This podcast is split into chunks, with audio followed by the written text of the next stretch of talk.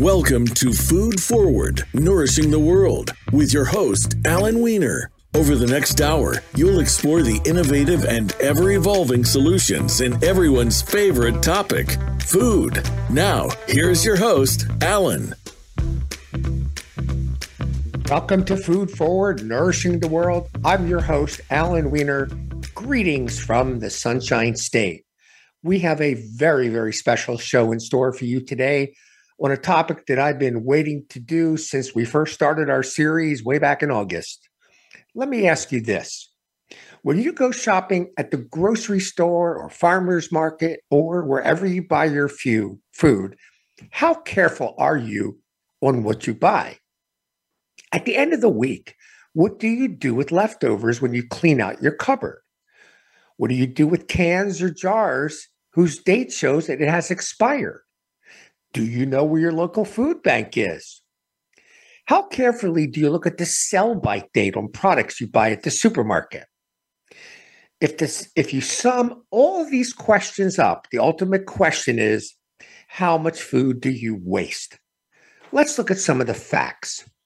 Number one, roughly one third of all food produced globally, worth about $1 trillion, gets lost or wasted every year.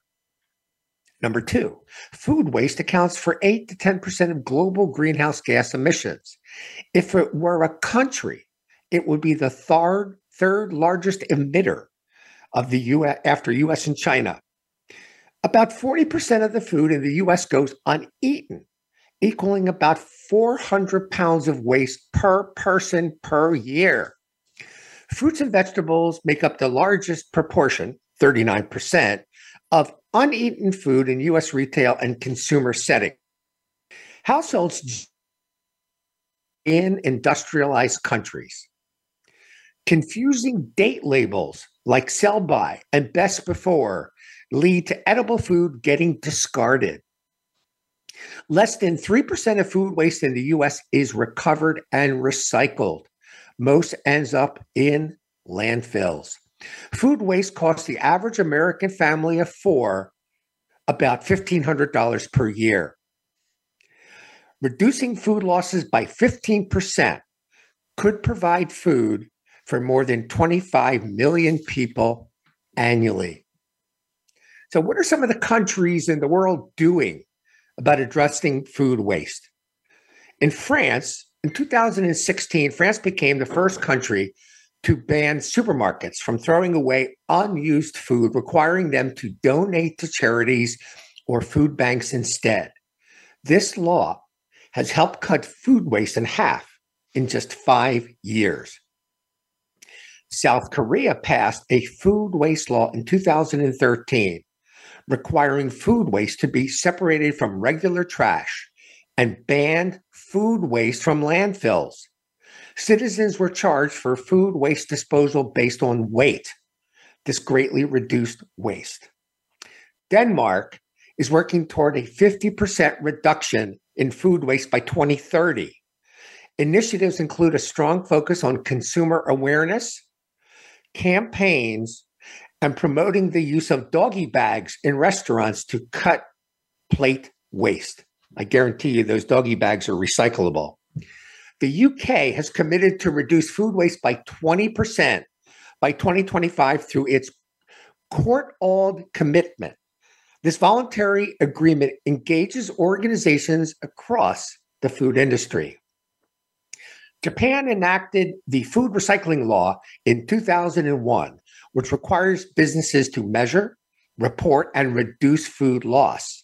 This law made businesses aware of wasteful practices. Singapore, with its Save Food Cut Waste campaign, Singapore increased awareness of food waste and spurred actions across households, schools, businesses, and the government. Canada is developing a national food waste reduction strategy and has a target to cut food waste in half by 2030. The efforts focus on collaboration across sectors. All right, so we have countries so, what can people do? Guarantee you, our two guests that we have this afternoon are going to help you understand what you can do. But here are some five, five solutions. Number one is consumer education. Providing consumers with better information on food date labels, proper storage techniques, meal planning, and creative ways to use leftovers can help prevent waste at home. There are so many menu apps, and I know of one in particular that you can get that you can put in what do you what do I have in my refrigerator and it will tell you, you know, how you can take all of that and make it into, you know, a recipe of something very very interesting. Uh, let me find the app. It's called Plant Jammer, P L A N T J A M M E R. It's really cool. Packaging improvements. Innovations in packaging can extend food shelf life and freshness, reducing spoilage.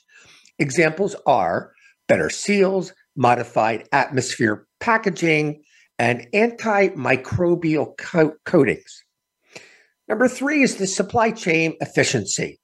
Streamlining production, transport, and storage through improved harvesting techniques, cold chain management, and inventory tracking can reduce food losses. I can tell you this is an area in which there's a tremendous amount of technology being developed, sensors that can you know, help identify spoilage throughout the um, food, you know, uh, supply chain, and even when it's in the grocery store. So look for that to be a major, major area of improvement. Recovery and recycling, food donation, animal feed, industrial uses, and composting are ways to recover edible food and recycle inedible portions, keeping food out of landfills. And our, our second guest today is going to get into that in a big way. Policy and regulations. Governments can institute policies like tax incentives, grants, public private partnerships, and awareness campaigns to support reductions in food waste. Bans on food waste can also drive change. Um, at this point, I need to tell you before we move on if you don't know where your local food bank is, I suggest that you go to Google and search. I'm, I assure you, you cannot possibly live in a part of the world that does not have some sort of food bank. If you can't find one immediately, um, I suggest you you contact your local house of worship. That is often a place where you will find food bank programs. So we've talked a lot about artificial intelligence. So how can artificial intelligence uh, help reduce food waste? The first thing is predictive analytics. Artificial intelligence can analyze data like weather forecasts, supply chain flows, and consumer purchase patterns to better predict supply and demand. This allows for more targeted production and inventory management. Dynamic pricing, and we're going to learn about that in a few minutes. Using artificial intelligence, retailers can dynamically adjust prices on perishable items approaching expiration dates to increase sales and to decrease discards. Spoilage detection using AI sensors on packaging paired with AI can track freshness and detect spoilage early, allowing for time to repurpose the food, as I just mentioned. Inventory management. AI algorithms can optimize ordering, shipping, and stocking at stores to minimize surplus foods. Robots can assist with inventory tracking and replenishment meal kit formulas. AI can design optimal recipes and proportions for meal kits to minimize unused ingredients and food waste. It would be interesting to have a, a number of the meal kit companies uh, on the show and, and learn what they're doing to make sure that they have the exact proper proportions to eliminate food waste. Consumer apps. Apps powered by AI can provide users recipe recommendations, based on food items they need to use up, along with storage guidance to maximize freshness. If you go back a few shows where we talked about AI, um, my friend and colleague Mike Mike Wolf from the Spoon, we spent a good deal of time talking about AI, and we talked about the apps. Automated quality control.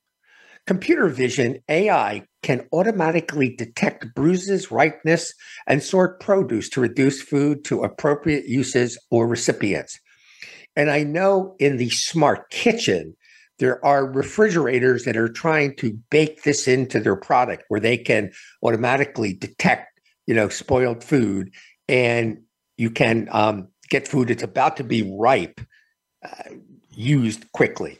Logistics coordination. AI can optimize the routing of food donations to redirect surplus edible food from retailers and restaurants to food banks and charities. With more applications, AI and automation hold promise to significantly reduce food waste across the supply chain. All right, so get a pencil and paper. Let's write down some of these apps, and I will also put them on our webpage, www.foodforwardradio.com. Number one, too good to go. The app connects restaurants to users in grocery stores that have unsold surplus food at the end of the day. Users can buy and collect this food at big discounts before it's thrown out.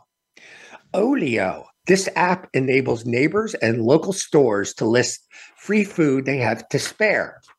Users nearby can claim it. Olio also has a selection for non food household items. Karma. Karma allows users to buy unsold meals and groceries from local restaurants and shop at a discount while donating meals to those in need. Food for All. This app partners with grocery stores to sell their surplus food at steep discounts. Purchases on the app help fund meals for food insecure families. Meal Connect. This app helps connect businesses with excess food to donation centers and charities. It streamlines the process of donations. Fridge Pal. This app provides storage guidance for fridge items. It sends alerts about food expiration and offers recipes to help users eat leftovers and reduce waste. Let me remind you again of the app I mentioned before, Plant Jammer which will allow you to put what it is you have in your cupboard and in your refrigerator. And you can tell it what kind of meal you want it to prepare, and you will get a recipe. It is really cool.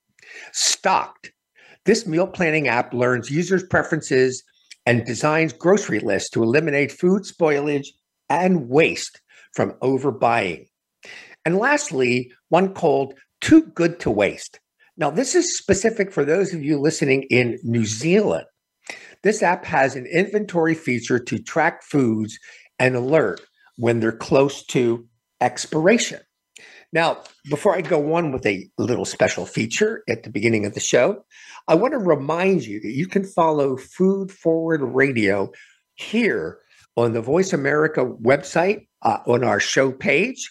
You can find past episodes on demand. They're essentially uh, on every podcast platform. I like to think of them as radio on demand episodes.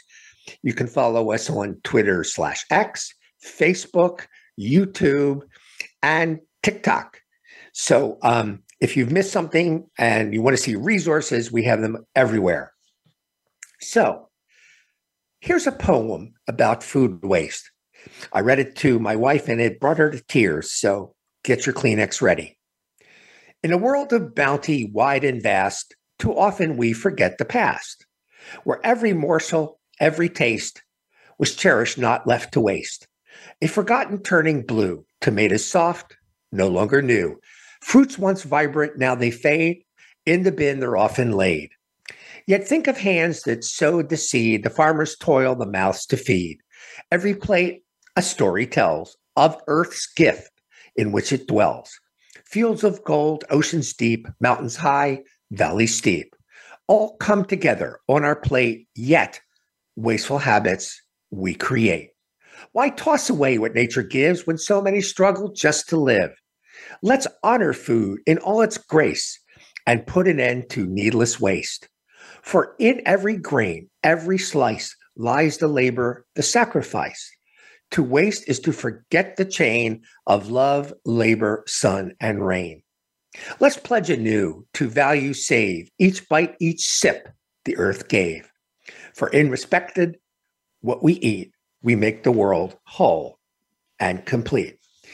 We'll be back after this message.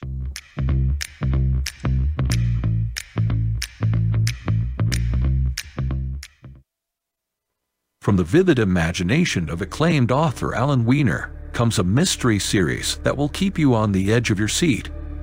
Meet Max Rosen, a spirited young newspaper reporter who finds himself entangled in a web of suspense, secrets, and danger.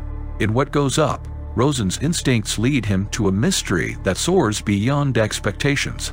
This journey continues in Tickle Takedown, where the stakes get higher, the mysteries deeper, and just when you think you have him figured out, Max evolves a nose job, taking us into the mature and thrilling world of investigative journalism. Alan Weiner crafts a world filled with adventure, where every clue counts, every lead matters, and every page turns faster than the last. Dive into the Max Rosen Mysteries series today. Available now on Amazon.com. Max Rosen Mysteries, where intrigue and adventure await at the turn of every page. Brought to you by Alan Weiner, writing stories that take you on a journey, one mystery at a time. Your life, your health, your network. You're listening to Voice America Health and Wellness.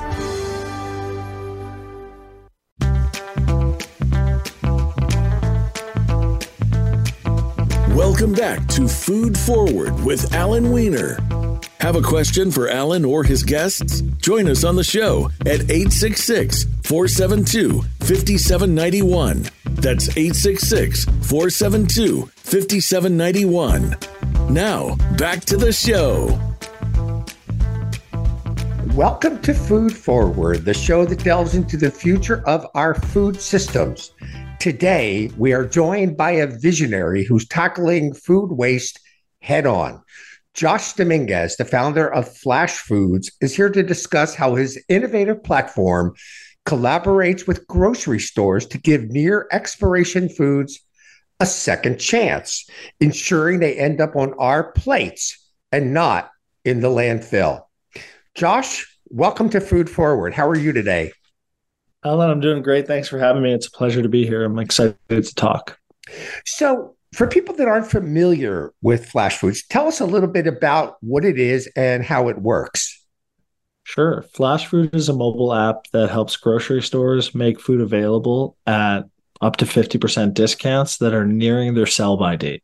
So if food has two or three days of shelf life, instead of it getting thrown out, they mark the price down, usually by 50%, make it available on the Flash Food app, users see the deal through their phone on the Flash Food app, pay through through their phone, and when they get to the store, they pick up their purchase in the Flash Food zone, which is right beside the customer service desk. So usually you get to the store, you go to the customer service desk, you say, "My name's Josh. I bought this chicken through Flash Food." They have a device where they confirm your name. They click confirm, give you your chicken breast, hand you your item, and you're good to go. And you've saved about 50% on that order. So, one of the things I've learned about technology, being in the business for over 20 years, is that in order to make things simple for the consumer, there's a lot of work that goes in the back end that people don't see. Can you give us just a little bit of a synopsis of how you connect to grocery stores and how grocery stores then are able to, you know, enter their food into a database or application? Yeah. Yeah, sure. And, and you hit the nail on the head. It's very, very difficult to be simple with technology. So the way that we integrate with our partners is there's actually a flash food partner app that's on the store's devices. So as they scan out their product, they then scan it again and it auto populates on the flash food app at roughly 50% off. So we've basically taken their data feed, ingested it into the backend on their behalf, and made it available so that it's just one scan for them to put product on the Flash Food app and they just hit the inventory button. And then for our shoppers, they see the deal through their phone. So you look at the app, there's a map view, you see all the stores around you, you click the store, and each store will have something unique available because they're not all posting the same thing. So you just add it to your basket, you pay for it through the app, and then you go pick it up in the store anytime, usually that day. So we basically took the discount food rack, made it look cool, put it on your cell phone. That's pretty cool indeed. So I watched a video that showed um, a person using the app. I think it was last year, and there was a a storage locker that they went to, similar to what Amazon has in Whole Foods. Yeah. Do you still do that, or is it all now just go to the customer service? Yeah, so that flash food zone, which you referenced, it's it's similar to like an Instacart, uh, sorry, an Amazon locker style in the store. The flash food cooler and the flash food zone is beside the customer service desk. So as a user, after you make a purchase through the app, that is where you go in the store, the flash food zone, which happens to be beside customer service. They have a device with a list of names of all the people coming to pick it up. You just say your name, they click confirm, and they either hand you your item out of the flash food zone or they just instruct you to grab it yourself. But that's the process. So we have a big purple fridge in all of our stores. That's neat. So, um, how many stores are you in right now? And did, and can you break it down Canada versus uh, US? Yeah, we're in just over 1,900 locations, and about 1,100 or 1,150 of them are in America. The remainder are in Canada. And in America, those are chains like Stop and Shop, Meijer, the Giant Company, Giant Eagle, um, Spartan Nash locations, and others, predominantly Midwest and Northeast, and hoping to have quite a substantial scale in the coming 12 months to, to target more states and more markets. Hmm. So we'll circle back around to that, but I want to kind of get to the origins of this. So I I read um, the story on your website, but if you could share yeah. that with everyone, um, it had something to do with your your sister and food waste. Yeah, sure. So this is um, the story of food waste and, and throwing out food is not unique. I feel like everybody's thought about, hey, what happens with all this excess food? How I got into this story and how Flash Food became a company is my younger sister's a chef and she called me after a catering event. She's like, I just threw out $4,000 worth of food. And she was pretty upset about that. So I calmed her down. And for the next few days, I started reading about food waste. And what I learned is when food gets thrown out, most times it ends up in a landfill, gets covered by other garbage. And when it rots, doesn't have any oxygen. And that whole process produces methane gas. So the statistic that really changed my life was if international food waste were a country, it'd be the third leading cause of greenhouse gas emission behind the US and China, which absolutely floored me. And at the time, I lived on top of a grocery store in my condo building. And I thought two things. One, how much food do these stores throw out every day? And two, what's the lead time from the time they throw it out till the sell by date? And what I learned is the average store throws out anywhere from five to ten thousand dollars worth of food every single day. And that food's anywhere from two to three days to sometimes weeks before the sell by date. And the reason is not just big bad retailer, it's also us as consumers. When we go grocery shopping, we're always reaching at the back for whatever has the longest shelf life. And all the near dated stuff moves to the front and we just don't take it. And in addition to that, if we go buy a watermelon and there's only one on the shelf, as consumers, we assume it's the worst one. So retailers have to overstock the shelf so that we get selection.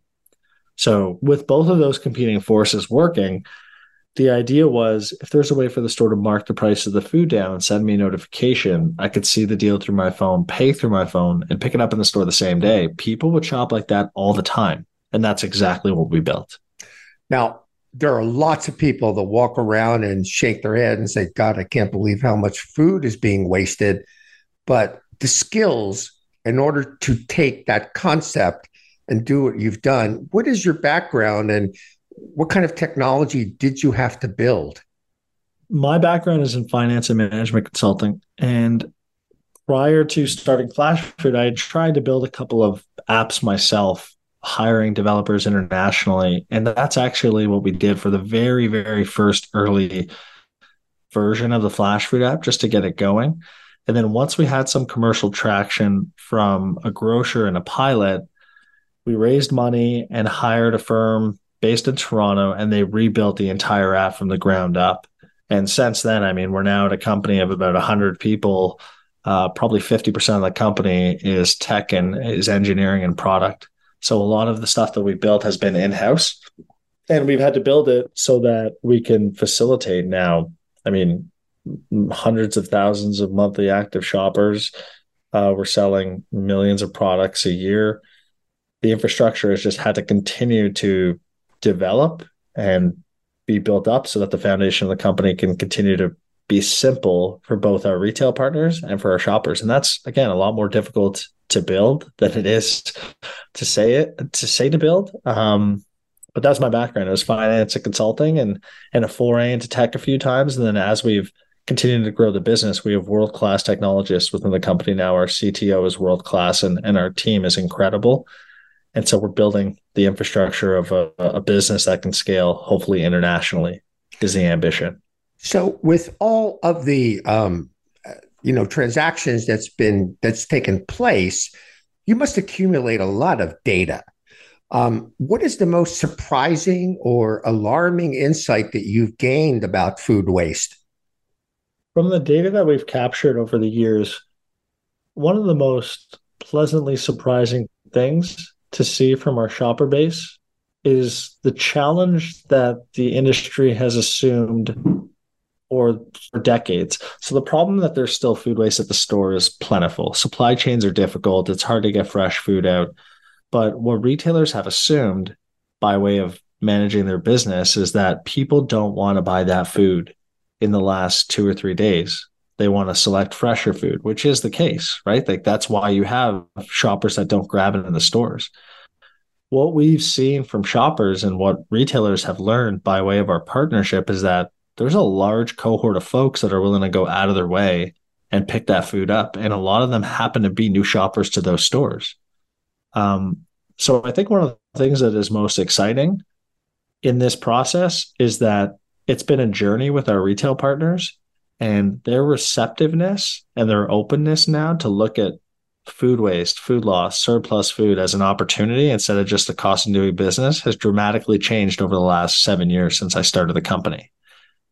And that gives me a lot of positive positive outlook of the future because it's not just flash food that's going to solve this food waste problem and it's not just retail grocery chains that are going to solve it. This is it's going to take a village. There's a lot of different areas where food loss is occurring and there's a lot of people that need food that can access healthy fresh food so connecting those dots in a lot of ways is just so important for us to do and i'm really proud that we're working with world class retailers to to make that happen to give us a chance to do what we're doing and then now to see the, the incredible output that's coming from it so that, that would be the thing that I'm most optimistic of and excited about learning over the past few years. Yeah. That leads to two questions. Um, the first one is more than than grocery stores and, and food markets, you have restaurants, and you pointed out that your sister is a caterer, had a huge amount of waste. How can restaurants and independent food purveyors take advantage of this? It's a good question. We actually do not work with restaurants or food purveyors. We've made the decision early on that we're going to be the best in the world at grocery. And coming back to your earlier point, it's very difficult to be simple with technology. And our focus has always been to partner with grocery chains and to be the best in the world and the simplest provider to solve this problem with them. And that's what we've really narrowed our focus on.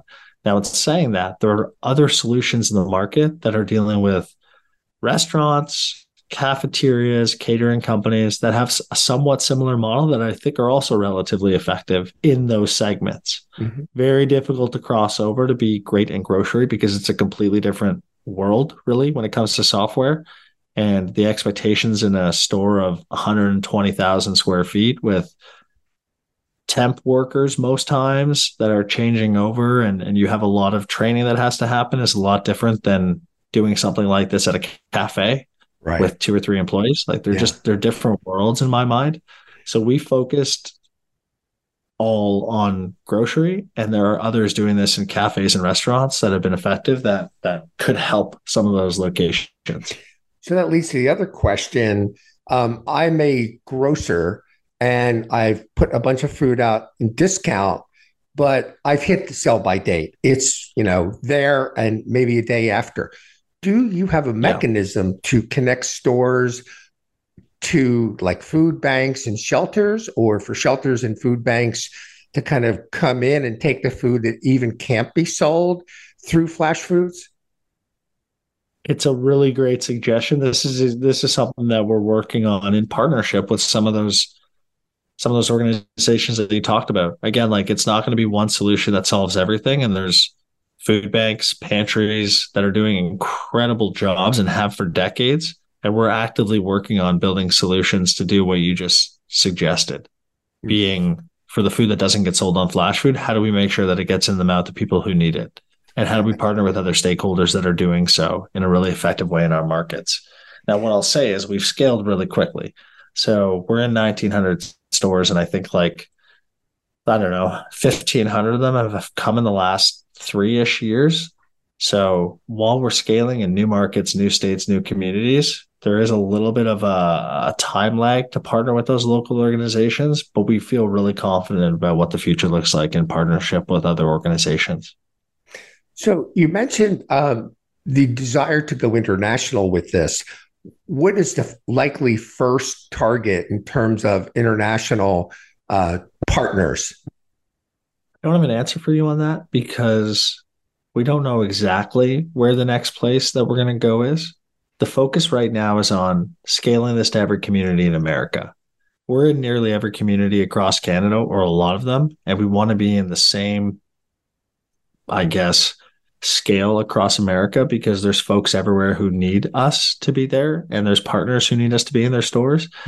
And as it relates to international, I mean, I'll kind of turn it back to you, Alan. Like, what do you think? Who's someone, given your experience, who's an international retailer that you think would be a good partner for us? Well, to me, I, I look to um, the large food chains that are based in Europe. In fact, many of the large food chains in Europe have footprints here in the United States. They have, you know, yeah. companies that, that are here. So you know, have Ahold, you have, um, you know, the parent company of Aldi's, you have Lidl, oh. you have Tesco, um, all of whom I'm sure are are interested in some way or another. And I I think it's kind of a a um, you know a, you find one leader in this space, yeah. say in the UK. Uh, then you will probably get lots of other companies who would you know want to follow suit. That would be my take. Proximity wise, um, you do have the you know the the language and culture issue uh, in Mexico, but you know the proximity is there, and probably the mm-hmm. logistics mm-hmm. and all that make it simple. But I can't imagine that there's an area, this is a double negative, that isn't, you know, interested no. in in this space. You're you're exactly right. It's a good problem to have. There's a lot of developing and developed countries in the world that could use what we're doing. And so again, the focus is getting in every community in America. In America, we're partnered with Ahold Delhaize and, and their banners, the giant company and Stop and Shop at pretty significant scale. So it seems like a natural uh, continuation of the partnership. Um, but like you said, Mexico would be a great place too. Latin America, Oceania, like there's there's a lot of places in the world that could use this. We want exactly. to be the best in class in America first, yeah. and then scale it accordingly. That's a good thought. I, a lot of your thoughts are aligned with how we're thinking. So, um, before we wrap up, tell people again how they can uh, take advantage of Flashfood. You can download the Flashfood app on any Android or iOS device. So iPhone, Android phone. And again, it's Flashfood, one word. I'll caveat with that we're going to continue to scale to new markets across America. So be excited if you download the app and there's no stores immediately around you. That'll hopefully change soon in the new year. And right. we're really excited to continue this expansion. And Alan, I'm, I'm really grateful to have spoken to you and to have me on today. Thank you. Thank you. Uh, I'd like to thank Josh Domingues, the founder of Flashfoods. We will be back after this message.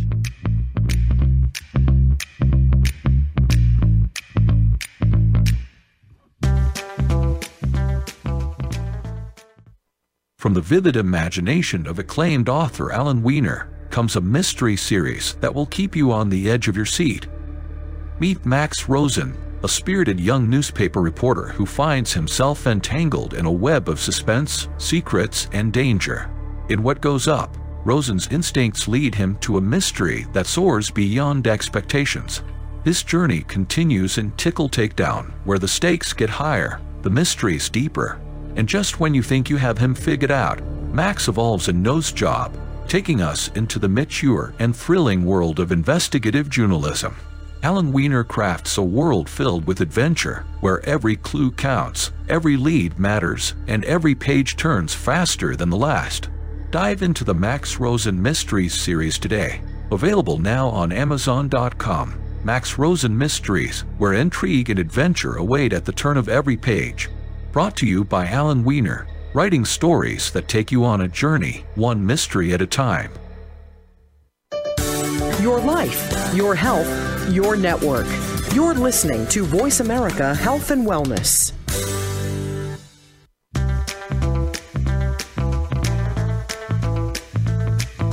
Welcome back to Food Forward with Alan Weiner. Have a question for Alan or his guests? Join us on the show at 866 472 5791.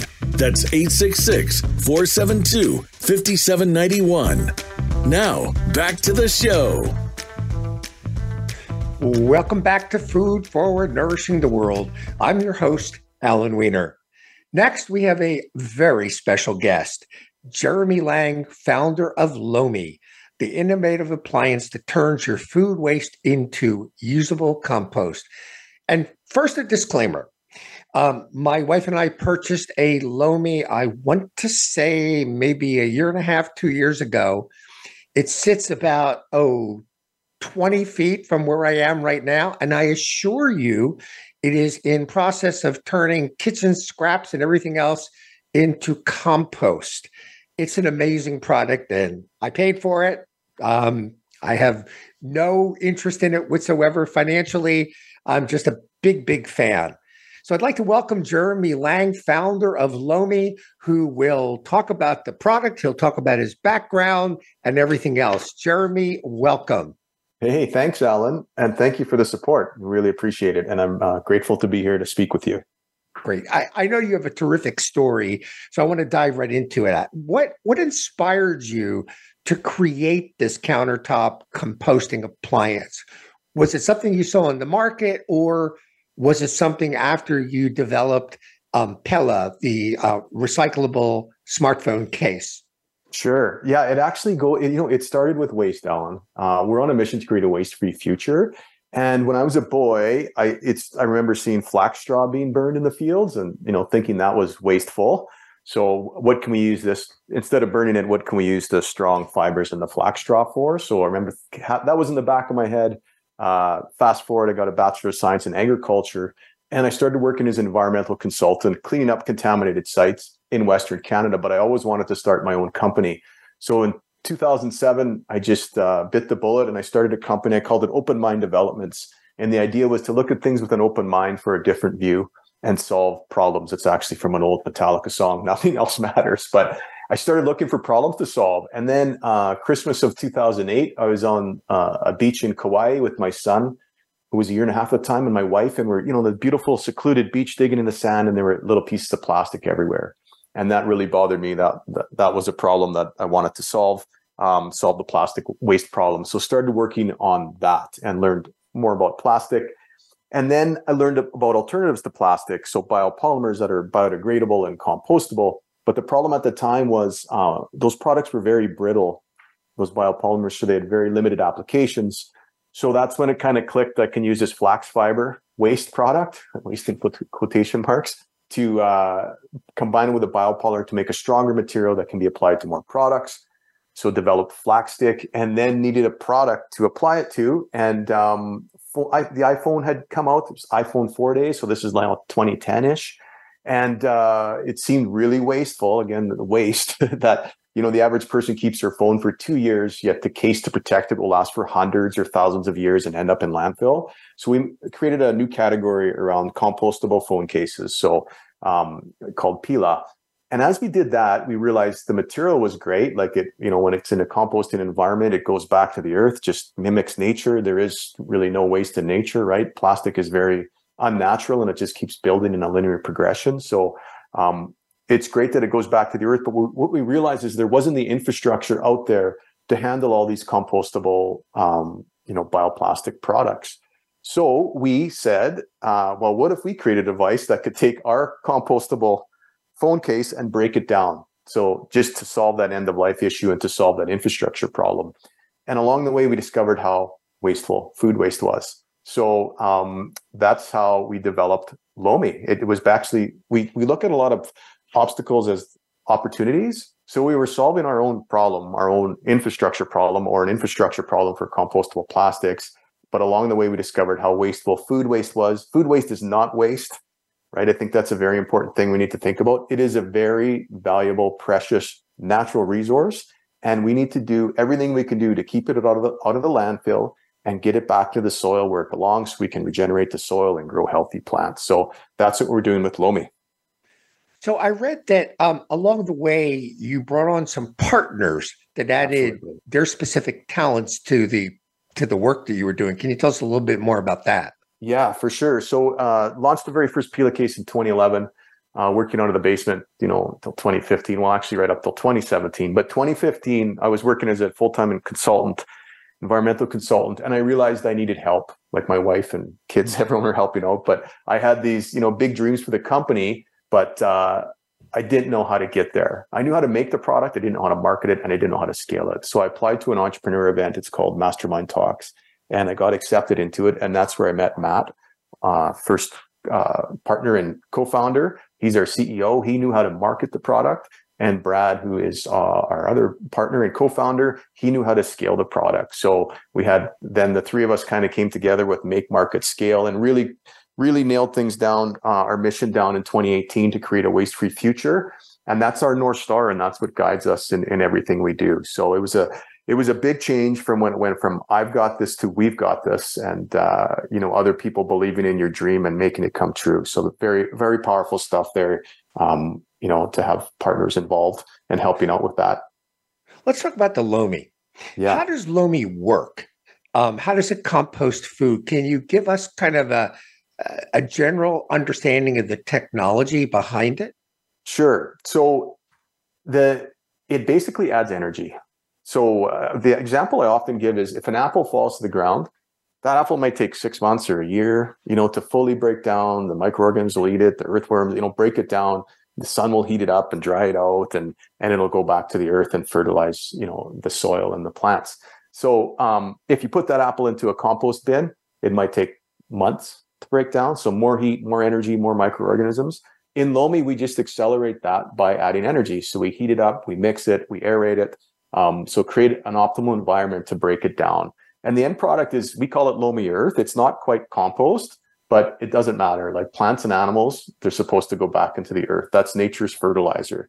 So uh, composting is one way, and Lomi Earth makes an incredible compost feedstock. But we've done a lot of uh, testing, uh, in soil testing, just you know, applying Lomi earth directly to the lawn and to your gardens and to um, farms. And it's just, it's amazing results. What we're seeing, we're seeing higher growth, uh, higher, you know, plant yield, but also more nutrient dense plants. And it seems amazing, but really it's not because that was nature's fertilizer.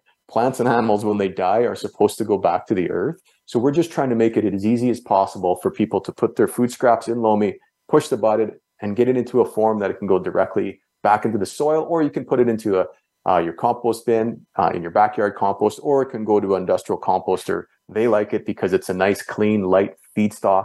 Uh, it reduces contamination and helps make their uh, process more efficient as well.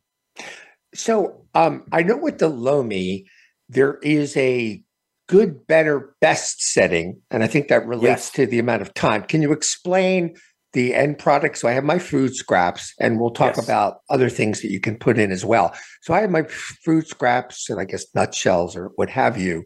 And what's the difference between the result that's good, better, best? Sure. So we have three modes. We have an Eco Express mode. That's our fastest mode. That's probably the one that gets used the most. I, I use that the most. We run it every night, and it's like three to five hours. That end product, you can put it, you know, into your soil. You can put it on your lawn. If you want uh, you know, if you are more, more of like a, a, a really hardcore gardener and you want to put it into make a really more better end product with more a little bit more microbial activity, we have a grow mode, and that just holds it like a little longer, more like 20 to 24 hours. And it just gives those microorganisms a little uh, longer chance to grow and thrive. So you're getting a more microbial active end product. But um, you can do it either way. Um, and then we also have a uh, Lomi approved mode. So this gets back to these are for certified compostable uh, packaging and uh, plastic products. So those are ones that we test and uh, we run them in Lomi, and that helps them break down in Lomi. So when they do end up at a compost facility or in a home compost, they they end their life as they were intended to be. Unfortunately, the big problem in the compost industry and um, the, a lot of they get a lot of contamination of uh, products that are you know plastic products that are not compostable or um, don't meet their standards. So when they get a load of food scraps at their facility, it looks like a plastic mess, and they have to spend a lot of money sorting that out. And unfortunately, a lot of the uh, good compostable products get screened out as well as the conventional plastic products, and they end up in landfill, which is not good. So when it goes through a Lomi device first, a Lomi approved product, it breaks down, goes to a compost facility. It's already broken, partially broken down. It doesn't get screened out, and it ends its life as uh, as it was intended to be. It turns into it goes back to the earth. So let's be clear here. What yeah. kind of plastic products can I put in in the Lomi approved um, cycle? Sure, only certified compostable products. So we have a list on our website of products that we have tested. So they have to be compostable number one, like past all the ASTM testing and there's BPI testing and TÜV testing. That's number one. And then uh, then we you put them in Lomi and we we we also have a Lomi approved testing where we score those products just to show how much to, you should expect that they'll break down. And if you put a non uh, biodegradable plastic into Lomi, it doesn't break down. It'll just bend. So you that, that's another visual way of showing that hey, this isn't compostable. It's not biodegradable, and it helps the compost facilities clean the stream. So the human, we're looking at it as decentralizing waste management. So the in your home, you can actually make that decision. Like check the label: is it compostable? Is it Lomi approved? Yes, I can put it in. If it's not, you're basically choosing to litter. So it's another level of screening that helps the compost facilities and helps these products reach the end of life that they were intended to to reach. So, um, if I'm not mistaken, there are um, different revs of Lomi, different versions. Um, yes. What rev are we up to now, and what? How does that differ from earlier versions? Yeah, we just launched uh, the second generation Lomi, which is connected. So we're trying to create a whole new category around smart waste appliances, and um, you know, to connect into your smart waste home and your smart waste city. So Lomi Bloom is our newest one that we just launched. We're really excited about that. All Lomis going forward will be connected to an app. And we can count cycle times. We know how often they're being used. And we know on average you reduce your waste by about 80% going in and coming out. So we get a really good idea of how much waste you're saving, uh, how much greenhouse gases you're saving, how much Lomi earth or you know natural fertilizer you're creating, and then we can incentivize and reward people for the, having these positive daily habits, which is really powerful and really exciting. And then we can eventually roll up that data when these devices are ubiquitous. We can go to a town or a city and say, hey, you don't have to send a truck every two weeks or every week to pick up the organics waste. Uh, we know that this many people in the neighborhood are using uh, their Lomi, and we know that it's decreased by 80%. So you can pick it up every month or every two months or you know every three months, depending on the weight. So that's where it's smart and connected, and we're really excited about that. Yeah, I, I know that people who know what composting is uh, can immediately kind of answer this, and that's you know the difference between traditional composting methods and using Lomi. But if you could explain, you know, the main benefit of having a device like Lomi versus the other composting methods. Sure. The main device or the main advantage is it makes it easier. That's what we found. Even people, we sell a, the most Lomis we sell are in areas that already have compost collection. Like, and that little bin that you put under your sink that smells and is gross that you have to use.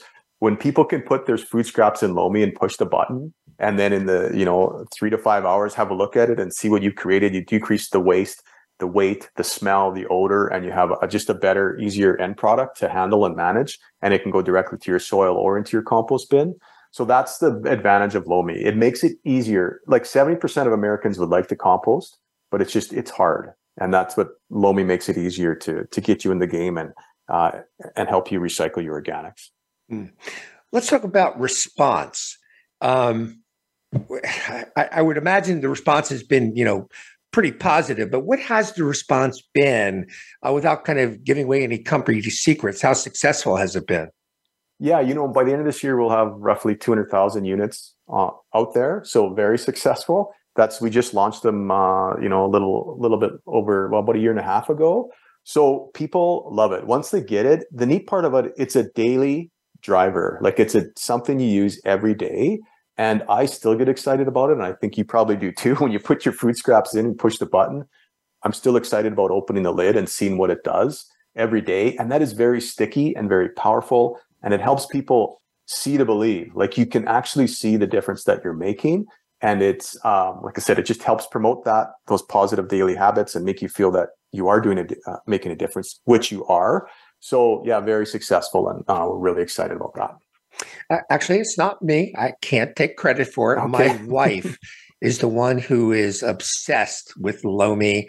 She sets up uh, plastic bins uh, in the kitchen for me to take everything that I, you know, peels from carrots, potatoes, whatever, uh, nutshells, and whatever, and I put them in a bin, and she does the rest. Uh, explain to people the other things that you need with the machine in order to make it work. There's charcoal and yes. something else. Yeah. Yeah, we have charcoal uh, filters. So every depending on how much you use it, you have to change it every few months. That helps keep the smell down. But that charcoal uh, it's like biochar makes a really good soil amendment as well, so it can go into your loamy and then into into the soil. And um, the other thing is we have Lomi pods. So these are uh, basically it's it's additional microorganisms that you can add to it. So you can use it without the pods. It's like using a dishwasher without the soap pods. It'll still clean the dishes, but this just uh, really increases the microbial content at the end of the at the end of the cycle as well. So, lastly, um, tell people how they can find Lomi because I know it's available beyond just your website right now. Sure. Yeah. So, uh, yeah, our website is lomi.com, and uh, we're actually doing road shows at Costco in uh, in the United States. So, watch for a road show. But we uh, announce where it is on our Instagram channel whenever we're going to be doing a road show in Costco. So, and we have it at the Container Store and other locations as well. But those would be the kind of the the biggest biggest ones right now. I would like to thank Jeremy Lang for joining us today. Jeremy Lang, the man behind Lomi. I'd like to thank him for his time and explaining this, this terrific device. Uh, I'd love to have him back on at some point in the future to talk more about what's next for the company. You bet. Um, I also want to thank Josh Domingues, who is from Flashfoods, who kind of helped round out the 360 degree picture of food waste and what to do with it and how to take advantage of things that you would normally just throw out and wind up in a landfill. We'll be back to wrap up after this message.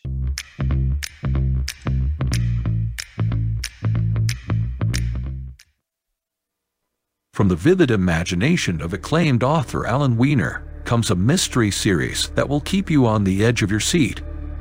Meet Max Rosen, a spirited young newspaper reporter who finds himself entangled in a web of suspense, secrets, and danger.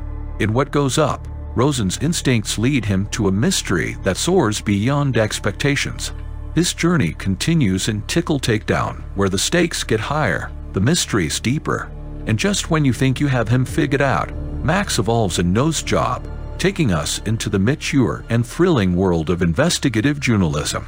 Alan Weiner crafts a world filled with adventure, where every clue counts, every lead matters, and every page turns faster than the last. Dive into the Max Rosen Mysteries series today.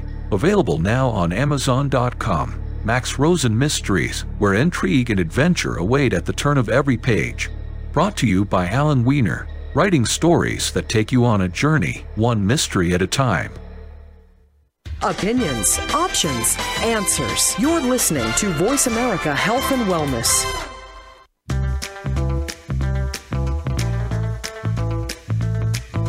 Welcome back to Food Forward with Alan Weiner.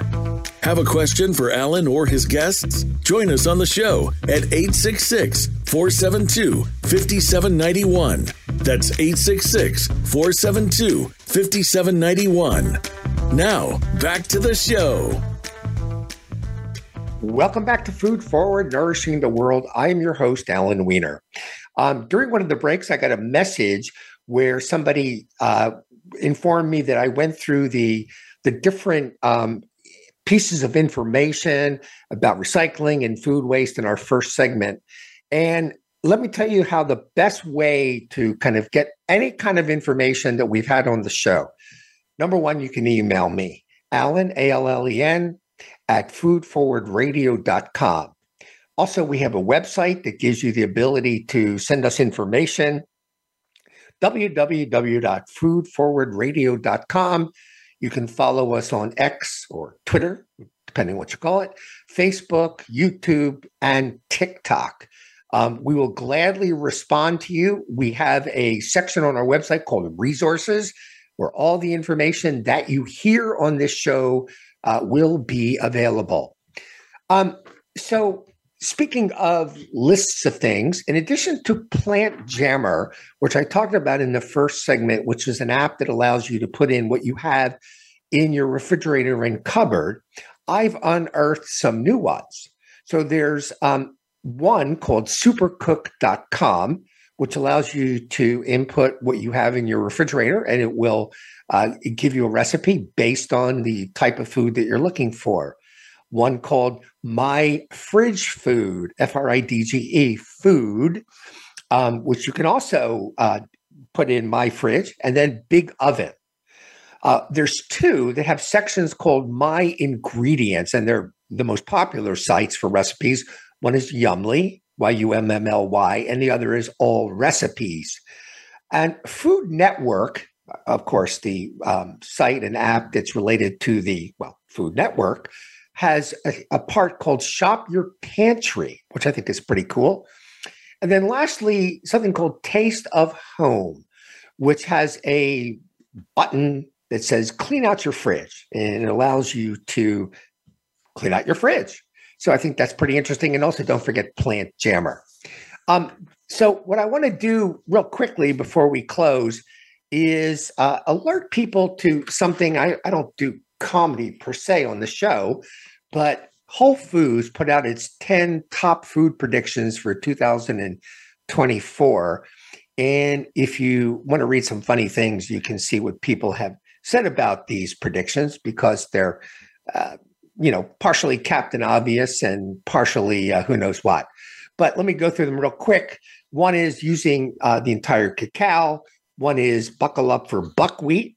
One is fancy faux fish. Mind you, they're talking about uh, faux caviar, but I dare you to find it in Whole Foods. Anyway, go to Whole Foods and look up their trends and have yourself a good laugh. So, again, you can follow us on Facebook, X slash Twitter, TikTok, YouTube, and so on. Until next week, when we have another show, and you can check all of our past episodes on any of your podcast platforms, I'm Alan Weiner. And remember, eat hearty and eat healthy.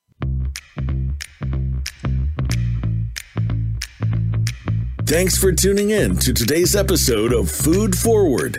We hope we've given you some insights into the wide world of food.